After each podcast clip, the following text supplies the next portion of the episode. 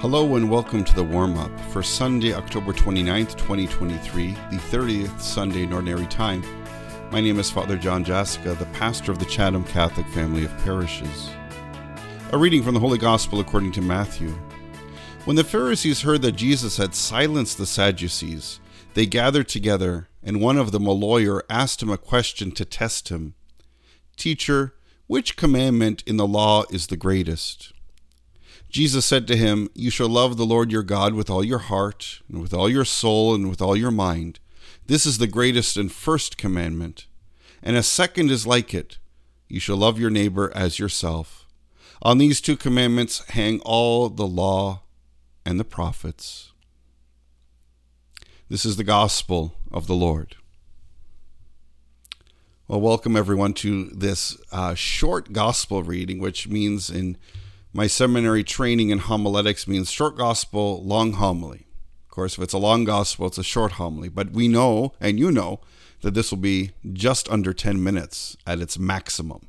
So we'll see. Uh, we are at the 30th Sunday in Ordinary Time. We are approaching the end of the church's liturgical year with uh, the solemnity of Christ the King, you know, Christ King of the universe.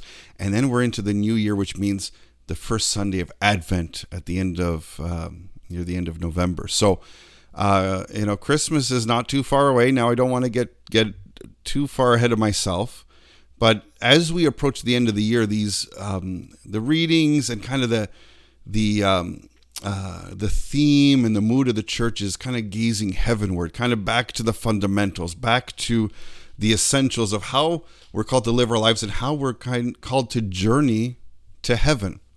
This is where this gospel comes in, where a lawyer asks Jesus, you know, which commandment in the law is the greatest? And again, uh, there's this uh, testing. Now, I think the lawyer was being honest. I mean, lawyers ask questions and want kind of clear definitions. So I don't think it's kind of like uh, last weekend where we heard the Herodians and the Pharisees kind of trying to entrap Jesus. I think this lawyer, being intelligent and smart, wants to know, you know, out of all the commandments, I mean, there was the Ten Commandments, but there's all these other rules, hundreds of them. You know, which is the greatest? Like, what, what kind of sets the tone for us to live our faith? And Jesus really offers two, and they're connected. It's it's it's one. It's all about relationship that's the fundamental heart of our Christian faith. You shall love the Lord your God with all your heart and with all your soul and with all your mind. We're called to love God with everything. So, this vertical connection, the heavens, loving God, looking up, uh, loving Him with our mind, our heart, our strength, our soul, our very being. That means listening, listening to Him, opening up our hearts to Him, following Him, um, like a faithful and loving servant. He's our everything, our master, our teacher, our guide. And then this connection and relationship. You shall love your neighbor as yourself. So treat others the way you want to be treated. Love others as you want to be loved. Who's my neighbor? Everybody. And at the end of this gospel, on these two commandments hang all the law and the prophets. Everything is rooted in our relationship. This is where our parish communities, our family of parishes, amazing uh, places, our faith communities, is a chance to connect with heaven, to encounter and build a relationship with God, but also with one another. Not just in the context of the physical building or structure, but in the sense of community, in the sense of unity, in the sense in our our connection with with the Lord.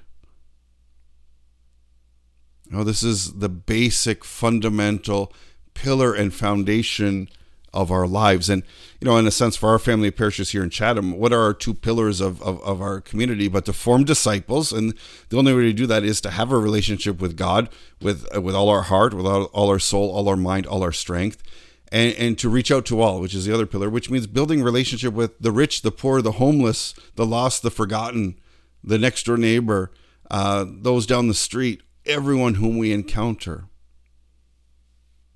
It's going to be expressed differently in different parts of the world and differently in different parishes, differently in different lives, but we're all called to really love God with everything, first and foremost. And He conforms us, He guides us, He governs us to where you know, if we let Him to where we're supposed to be, and then to love others, treat others the way we, we want to be treated. We want to be treated with respect, honesty, compassion.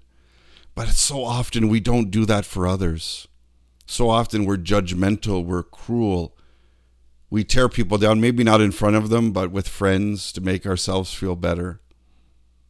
Imagine if we stopped all of that and tried to live out these two basic commandments. Really, it's one relationship a relationship of love, of respect, of humility. Imagine if we did all of that, at least strived to each day. We, we don't do it perfectly, we make mistakes. But imagine if we strived to do this. And, and I think that's what we have to do. We have to inspire one another. Our, our saints are, are, are, these heroes of faith. We're going to be celebrating um, all All Saints Day, All Souls Day uh, in the next few days. All saints are there are heroes of faith. We celebrate this great gift of love and of light and of joy. You know, and we need to inspire and encourage one another to be able to try to live that out. These are the greatest. Everything else kind of flows from this these two commandments of relationship, vertical and horizontal, communal.